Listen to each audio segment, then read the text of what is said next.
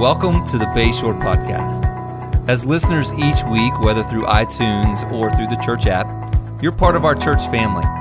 We would love for you to share stories of how Bayshore is impacting your life by sending us an email at amen at bayshorecc.org. As always, you can find all kinds of information and content on our website, bayshorecc.org. There's also our church app, which you could download by going to bayshorecc.org slash app. So thanks again for joining us this week, and we hope that today's message is a blessing to you.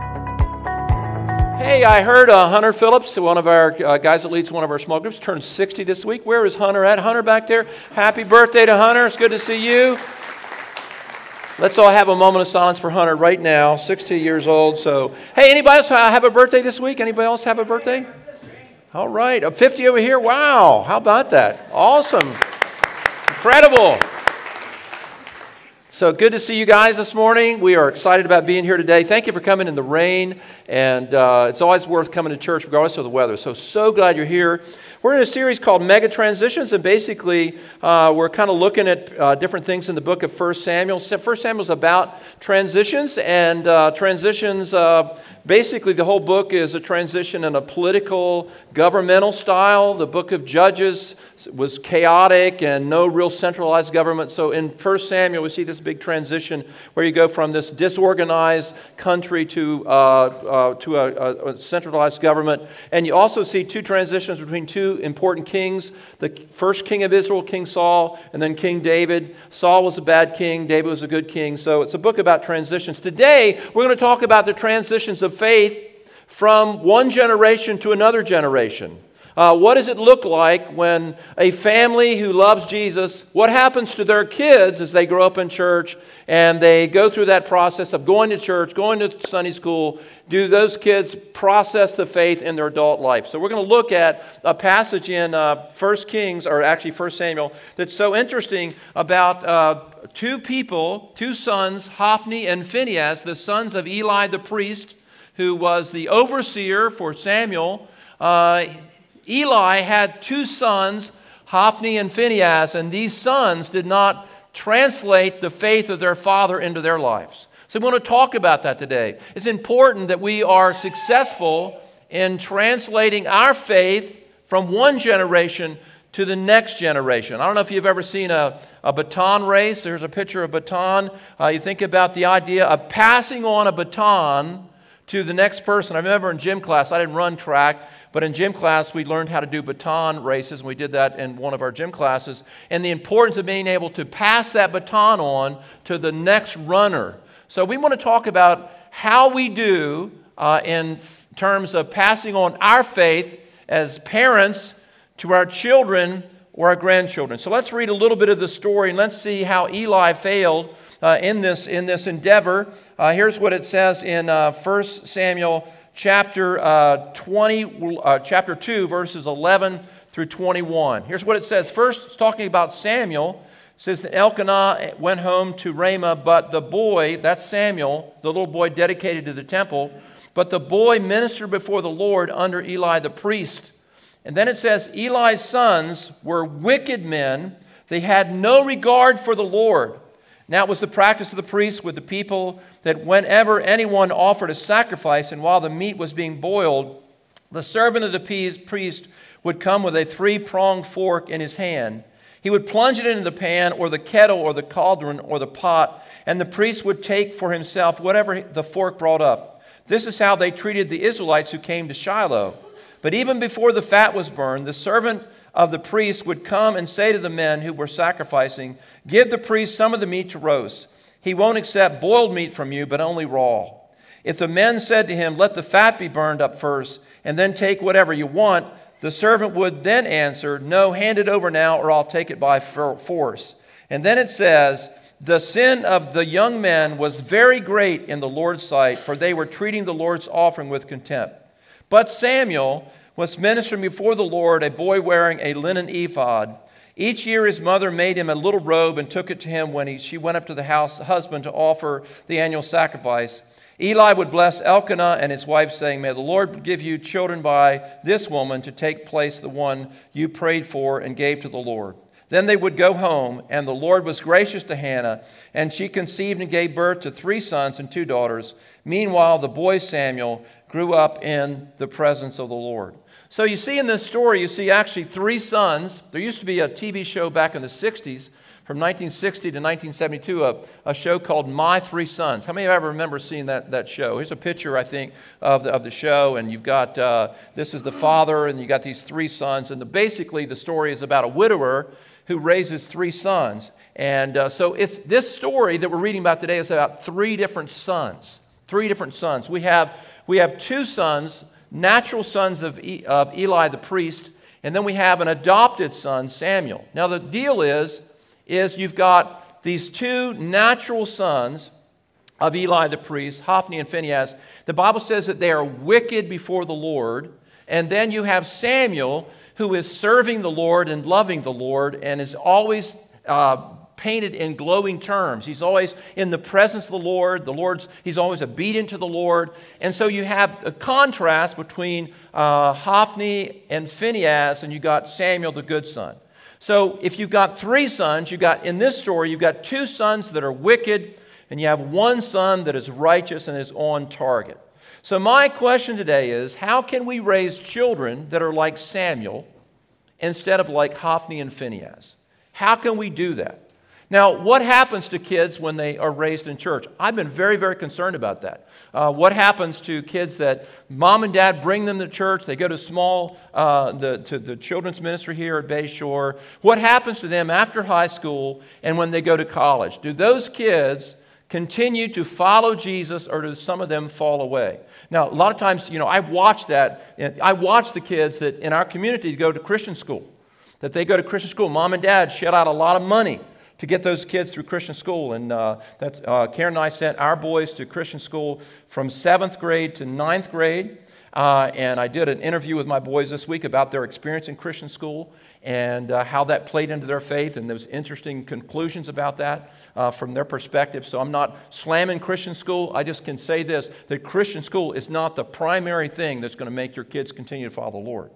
So talk to them about that. But what, what is it that makes kids continue to follow the Lord. So I watch kids in our community. I watch kids that grow up in our church. I've been here almost 40 years now, so I've seen generations come and go. So one of the things that I'm concerned about is what happens to kids when they get out of Bayshore, they go to college, and, and what happens to your kids when you raise them in the faith and you want them to follow Jesus, what happens to them uh, as they become adults? So that's a very, very important thing. So here's the deal the deal is, we see some kids that when they go to college, they drift away from the faith. They drift away from the faith. Now, here's the deal 11%, studies say, there's been research on that 11, only 11% of the kids that completely leave church uh, did not have a real, authentic relationship with Jesus as they grew up. Basically, if a child growing up in church has a real, authentic relationship with Jesus, 89% of those kids are going to stay in the faith. If they just come to church, if they come and mom and dad are nominal and not really completely following the Lord, not really uh, serving the Lord with all their heart, maybe they come to church a little bit. Uh, those are the kids that don't have a relationship, a real relationship with the Lord because they don't see it at home. Those are the kids that you end up seeing leave church and never come back to church. But the kids that grow up in church, according to Pew Research, that grow up in church and they are around a, a, vibrant Bible teaching church where the Holy Spirit is moving and God is moving, and if they in their lifetime growing up in church, if they have a real relationship with the Lord and they really meet Jesus, only 11% of those kids are going to walk away from the faith. So that means that what we do here on Sunday morning is you bring your kids consistently to church, uh, not simply bringing them to church, that is not enough. We need to, uh, to see that these kids have a real, authentic relationship with Jesus, loving Jesus and serving Jesus. Last night I went to the, uh, the teen bash here, And uh, they started out with some rap music, worshiping the Lord. And there's like 40 kids in this room. And I'm standing back there eating an airhead. I learned about an airhead. Anybody ever eat an airhead before? It's a little thin piece of just basically sugar. So my life was changed last night. I ate one of those and I'm um, watching these kids. There's about 40 of them in there. And they're singing some kind of rap music. And the words are on the screen. And they're all jumping up and down. And they're worshiping the Lord while they're singing this song. And I said to the guy next to me, I said, that is the, that is worship of the future right there. Kids that are really enjoying Jesus, loving Jesus. We know that uh, parents and kids and teenagers that by in mass are leaving main denominational churches. They are leaving the Methodist churches, the Presbyterian churches, the Episcopalian churches. They're leaving in mass. But non-denominational churches that are preaching the word and the worship is vibrant, those churches are slightly growing in those areas of young adults. So that's very important that we, that, we, that we work on that. But you look at this story. This story, when I read this story, and I read about these wicked uh, sons of, of, of Eli the priest, these sons could not have been closer, could not have been closer to the spiritual epicenter of their day. They were serving in the tabernacle at Shiloh, and that meant that they were serving right next to the Ark of the Covenant, that inside of the Ark of the Covenant were the Ten Commandments and the rod of Aaron that budded. An interesting story in the Old Testament. And they were handling the sacrifices every day. But the, the English Standard Version says that they did not know the Lord. They did not know the Lord. They were around it, but they did not know the Lord. So, what we need to pray for in our churches and in Bayshore and all of our campus, we need to pray for that our children will have an authentic relationship with Jesus. And when we're praying, we need to be praying not simply that they're coming to church, but when they come to church, that the Holy Spirit really impacts them and touches their life because they need to have an authentic and real relationship with the Lord. And if they have a real relationship with the Lord in this time period of their life, not simply going to church, but they have a real relationship with the Lord, that there's a high probability that those kids are going to continue to follow the Lord. So that's what we need to, that's one of our goals here at Bayshore. We love children here. We talk about children all the time. And we have a passion to pray. In fact, I walk in this auditorium during the week, uh, two times a week uh, when I'm here on Mondays and Tuesdays. I spend a couple hours in this auditorium praying over our ministry here. And one of the things we're praying is that building next door where our children are, as they're going through their lessons, we're praying that the Holy Spirit will touch them and they will have a relationship with the Lord. And how many want your kids? Kids and your grandkids not just to come to church, but to really meet Jesus. Can you say big amen? That's what our goal is. That's what our passion is. We want to see these children really have an authentic a relationship with the Lord. You read about the story of Jacob in the Old Testament. Jacob was the son of Isaac. Jacob was, you know, raised around the, the, the, teaching of Yahweh and the Ten Commandments and all that. And the Bible says that when Jacob uh, left home, that he had a dream and he had an encounter with the Lord. And later on in his life, when he was coming, his brother Esau was coming to do him harm, and he's praying. He's in a crisis moment. And that's one of the things that has to happen with kids. Kids need, sometimes kids, their faith is sort of, sort of uh, nebulous until they have a real crisis in their life and then they come back to faith.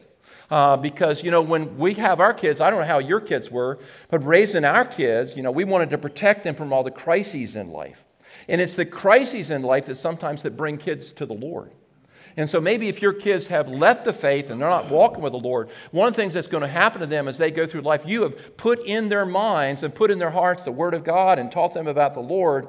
When they have a real crisis in their life, that's when they will turn to the Lord and turn back to the Lord. So if you see your grown up kids go through a crisis, you don't wring your hands. Sometimes that's the work of God in their life, bringing them back to faith. But Jacob had a crisis in his life. His brother was coming to kill him, and he's wrestling with God. And he went back to the God of his fathers, and he's beginning to seek the God, in, the God of his fathers. In the middle of the night, as he's praying, the Lord touches Jacob and hits him in the hip. And for the rest of Jacob's life, the Bible says he walked with a limp. And God touched his life and changed how he walked. And so, one of the things we need to pray for is for our kids to have a real, authentic, loving relationship with the Lord. And if, if your kids have left the faith and not walking with the Lord, one of the things you want to pray for is when those crises come in their life, crises comes in everybody's life, that those crises will bring them back to a place of faith.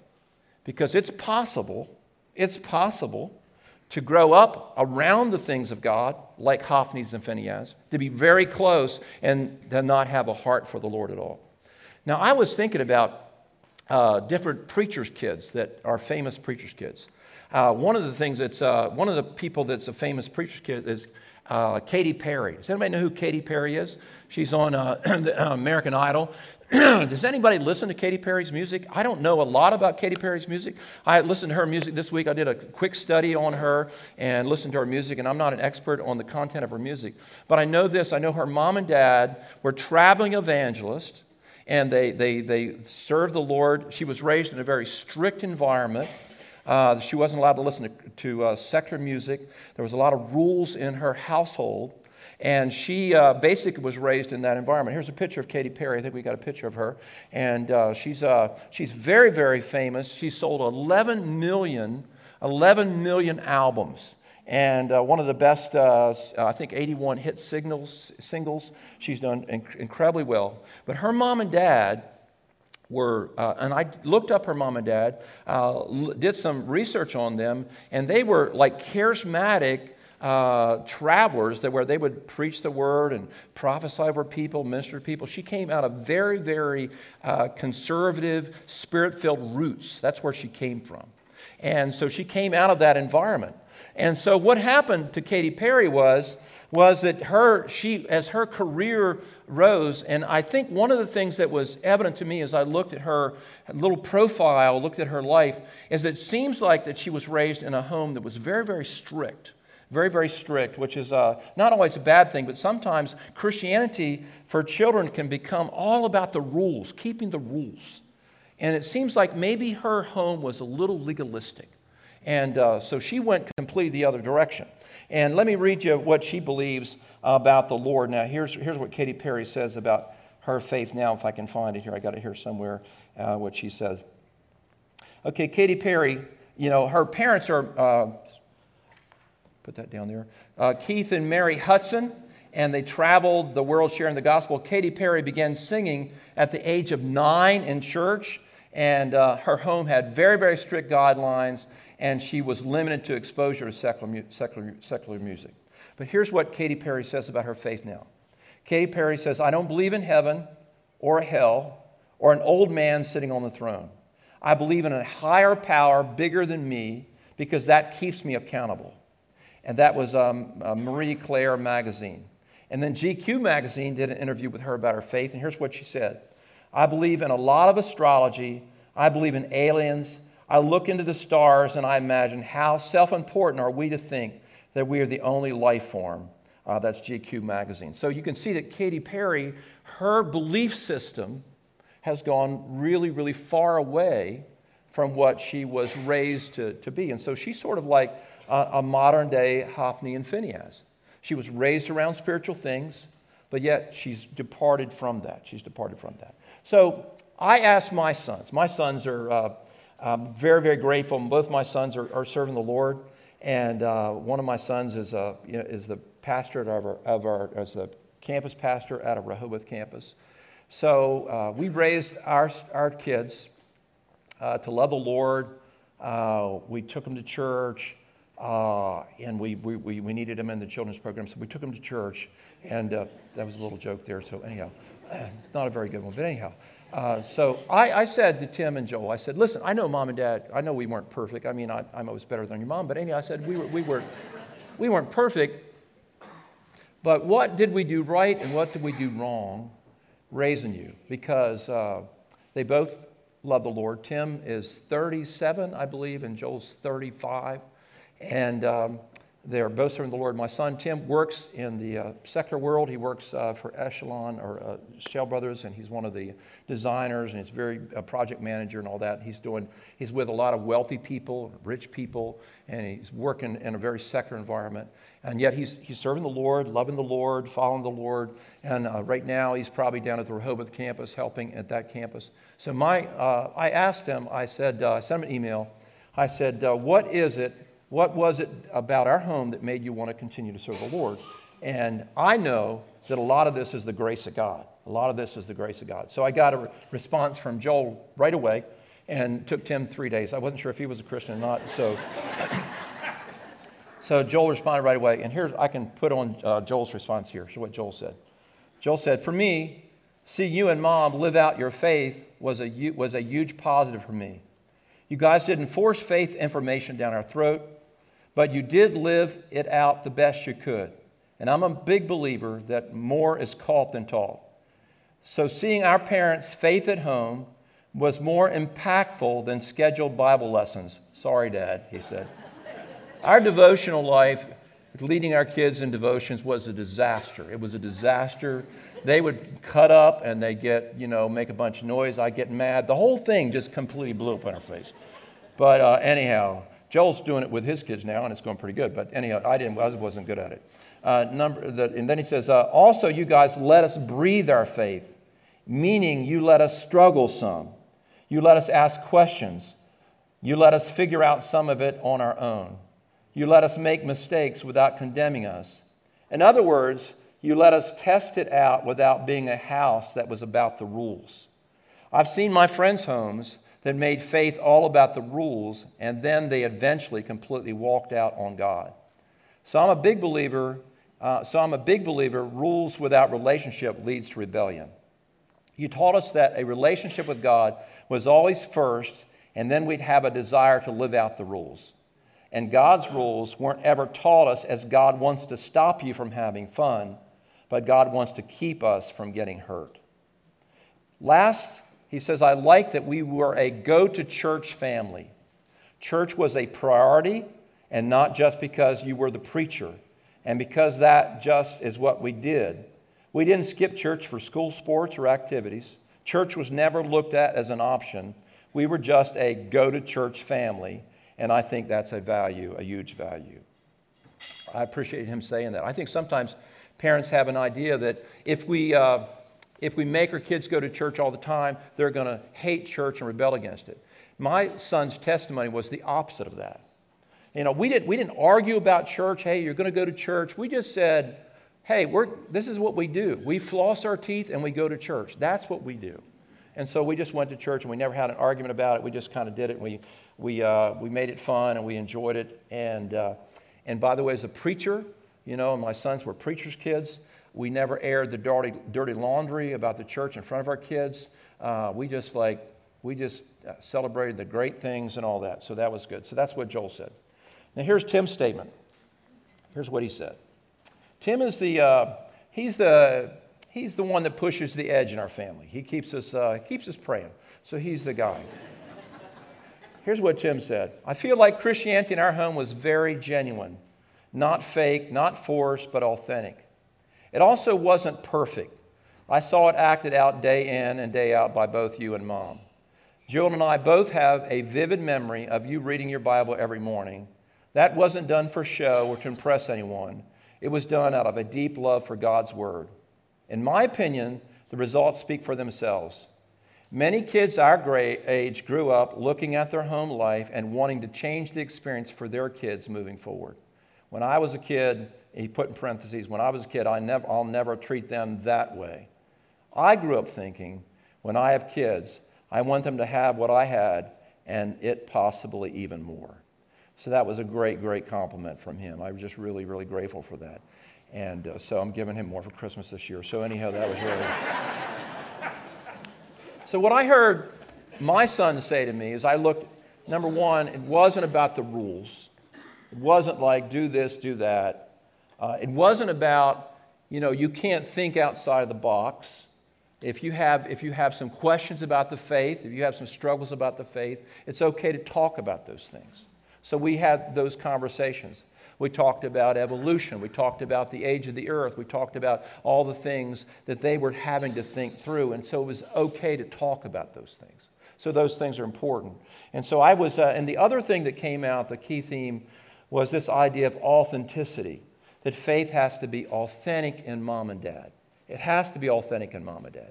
The bottom line is if, there is a, uh, if there's a nominal view of Christianity, what I mean by nominal is that you somehow come to church basically uh, just out of, you know, sort of basically coming every once in a while, and you don't have real faith outside of what you have here, then that will never translate to the next generation. Christianity has to be at your home. It has to be in the center of your home. It has to be at the it has to be the centerpiece of what you do. Your life has to be revolving around Jesus if your life is revolving around Jesus and if you're loving Jesus all the time, and Jesus is the center of your life, and kids see that Jesus is not just something that you do every other Sunday, but Jesus is an integral part of your life where you love Jesus at home and you serve the Lord and you read the Bible and you, and you ask forgiveness when you sin and you're seeking the Lord and you're trying to be more like Jesus. When kids see that authentic model, that's what makes them want to follow Jesus. That's what makes them want to follow Jesus for me, yesterday I was with my dad. My dad is 82. And what made me follow Jesus as a, as a young boy, I found the Lord, I met the Lord when I was 12 years old. What made me follow Jesus was what I saw, not at church, but what I saw at home. And what I saw at home is I saw my dad really loving Jesus and really seeking the Lord and really trying to be more like Jesus. And I saw him reading the Bible and I saw him loving the Lord. And it, it, we talked about Jesus not just at church, but we talked about Jesus at home as well. And uh, Deuteronomy chapter 6, let me read a little bit of Deuteronomy. Deuteronomy chapter 6 gives us a formula for what our homes are supposed to be like. Deuteronomy chapter 6, verses 4 through 7 says this Hear, O Israel, the Lord our God is the Lord is one. Here's what God says to the parents, the Israelite parents, in verse 5 Love the Lord your God with all your heart. Say that with me. Love the Lord your God with all your heart. So, the question today if I'm going to raise godly children, we have to say, do we love Jesus? Do we love the Lord with all our heart? Do we love the Lord with all of our heart? You can only, you can only pass on genuine passion. If you're genuinely passionate about Jesus, that would translate to the next generation. Love the Lord with all your heart and with all your soul and with all your strength. These commands I give you today are to be upon your hearts. Impress them or teach them over and over again to your children. Talk about them when you sit at home. Everybody say, when you sit at home. Talk about them when you sit at home. See, it's, the, it's, the, it's when kids see genuine faith at home, when you sit at home, that makes them want to follow Jesus and become followers of Jesus as well. Impress them upon your children when you sit at home and when you walk uh, along the road, when you lie down and when you get up. I think I have a picture of uh, Joel doing devotions with his uh, kids around the kitchen table. Uh, this was the other night, uh, and they Stacy is not going to forgive me for having a picture of her in her robe. But uh, they have these. They take the orange curriculum that we use here at church has a devotional for children that you can use at home as well. And so every night, Joel and Stacy uh, they sit down with their kids for about 20, 25 minutes, and they go over that curriculum. They read through it, and they ask them questions. And they had a story about Mary and Joseph the other night, and Nixon said, "Was Mary fat? Was Mary fat when she was on the donkey?"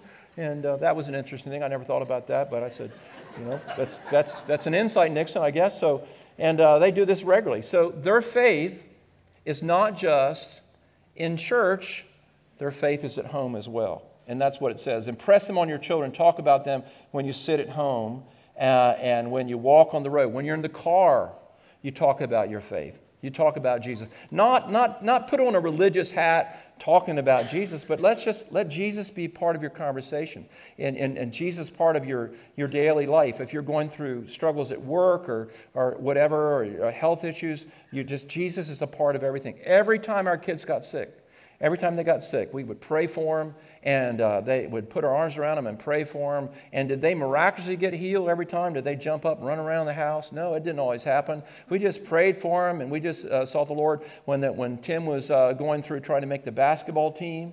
Uh, you know, we prayed for him. He was, uh, he was kind of heavy when he was younger, and uh, he was having a hard time making the basketball team. And we remember praying for him, and the Lord would help him with that. And so Jesus was just a part of the everyday parts of our life. And just say this with me Jesus has to be intricate to your basic life for your kids to follow the faith. Now, now this principle is found in 2 Timothy as well in the New Testament. 2 Timothy says this 2 Timothy chapter 1, verse 5. I've been reminded, uh, this is Paul writing to Timothy, I've, uh, Timothy, I've been reminded of your sincere faith. Listen to this, which first lived in your grandmother Lois and your mother Eunice and I am persuaded now lives in you as well. So Paul said, Your mom, Timothy, had sincere or authentic faith. The word sincere there is a word that basically means without hypocrisy. In other words, they weren't wearing a mask. It wasn't pretentious. It was sincere. It was authentic. And what, what they were, see, witnessing to our children is not something, listen to this witnessing to our children is not something we say, it's something that we are. Witnessing to our children is not something we say, it's something that we are. Say this with me. Say that with me. Witnessing to our children is not something we say, it's something that we are. So, Paul told Timothy, uh, I'm reminded of your sincere faith. You have authentic faith, you have genuine faith, you have real faith. You have genuine and real faith, Timothy. And that genuine and real faith that you have came from your mom and your grandmother. And a great thing about this story is, is that you don't have a dad mentioned here. We know from other scriptures that Timothy's dad was a Greek, and the implication was he was not a believer. So here's an imperfect family where you had a mother who had real faith, and you had a grandmother who had real faith, and a dad who didn't have real faith. A dad who would not go to church, would rather sit home and drink a sick pack and watch the, uh, the race. And I'm not saying there's anything wrong with that, but that he'd do that instead of church.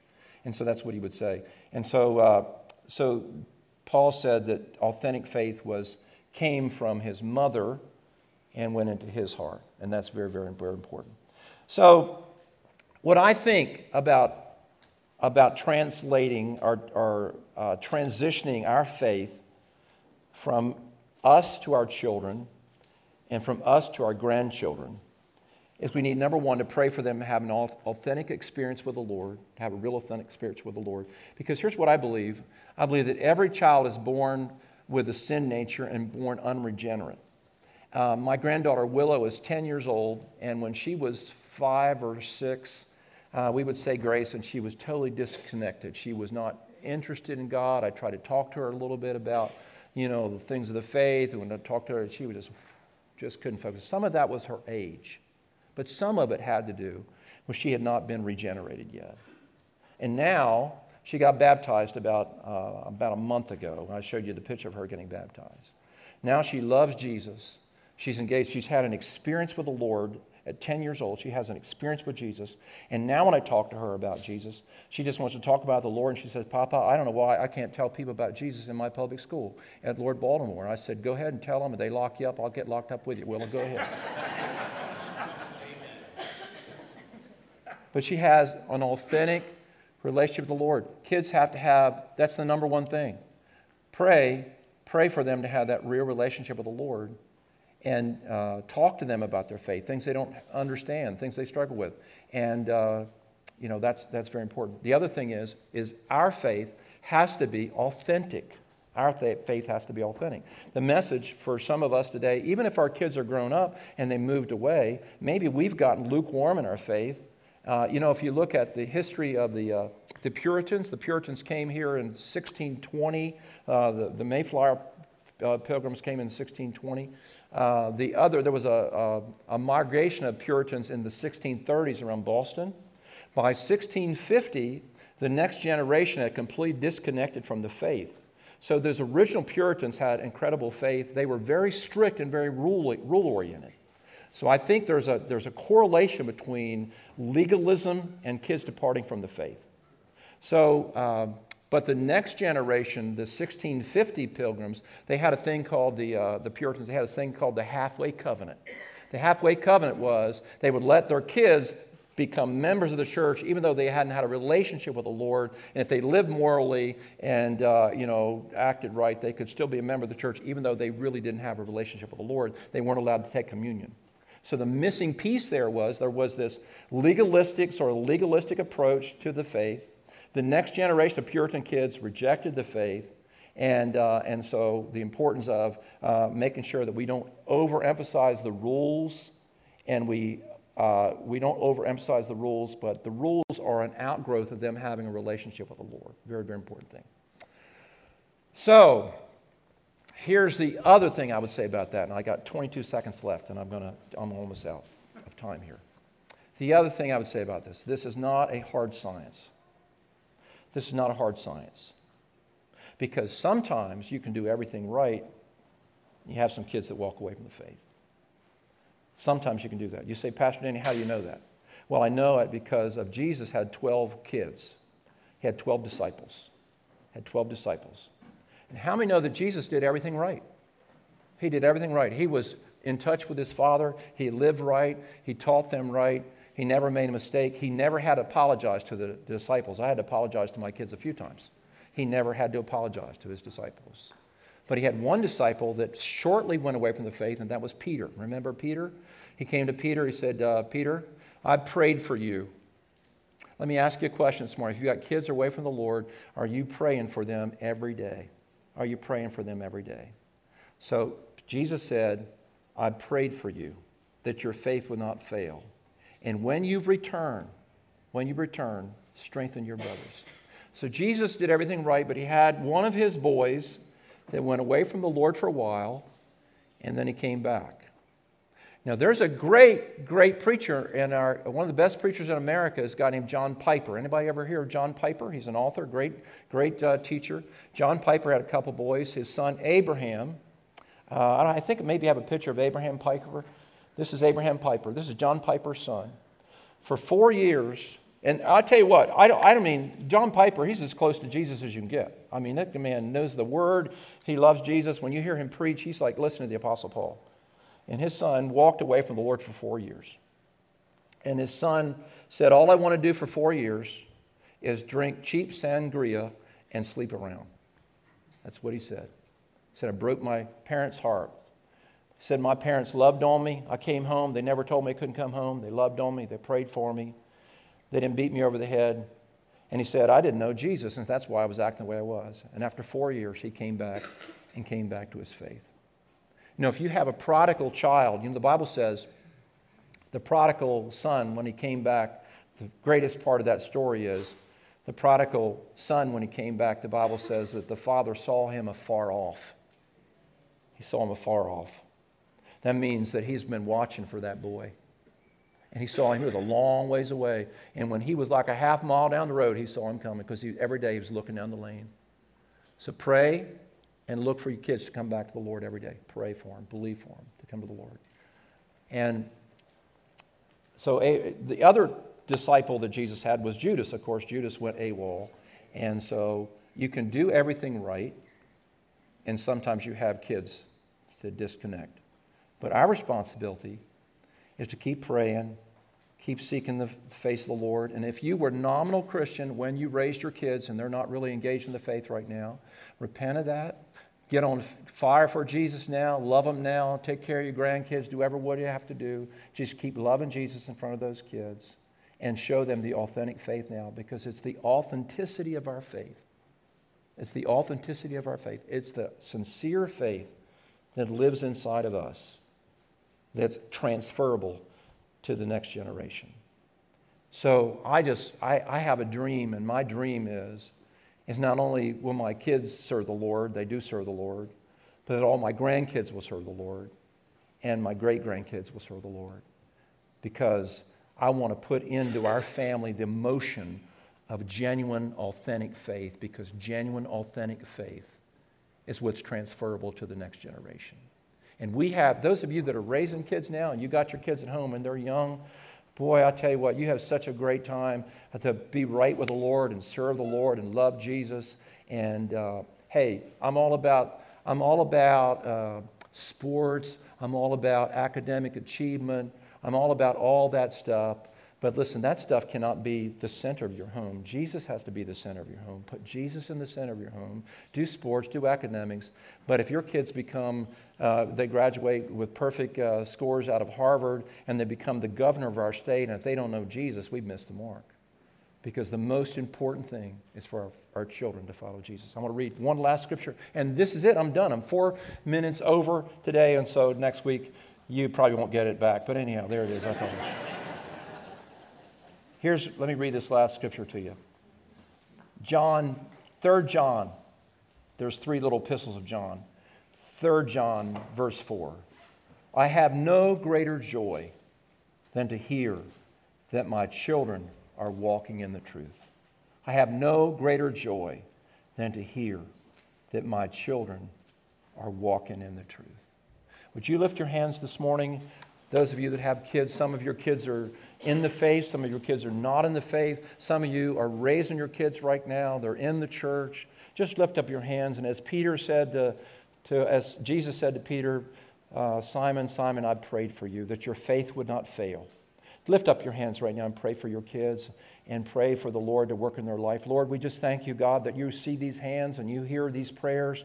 You hear the names that are being lifted up to you right now of children that are not walking in the faith. Uh, those of us that have children that are walking in the faith, we pray for you to protect them. But we pray that you'll still use our witness, our witness at this stage of our life, that we can continue to be a witness for Christ and we can lift Jesus up before our family so that our family, maybe when they go through a crisis like Jacob went through, that they'll come back to the faith, those that have gone away. And we pray for you to work in their lives in a powerful way. We ask this in the name of Jesus. And just say this with me Lord, it's my dream, it's my passion that my children would walk in the truth. In Jesus' name, everybody said, Amen and amen.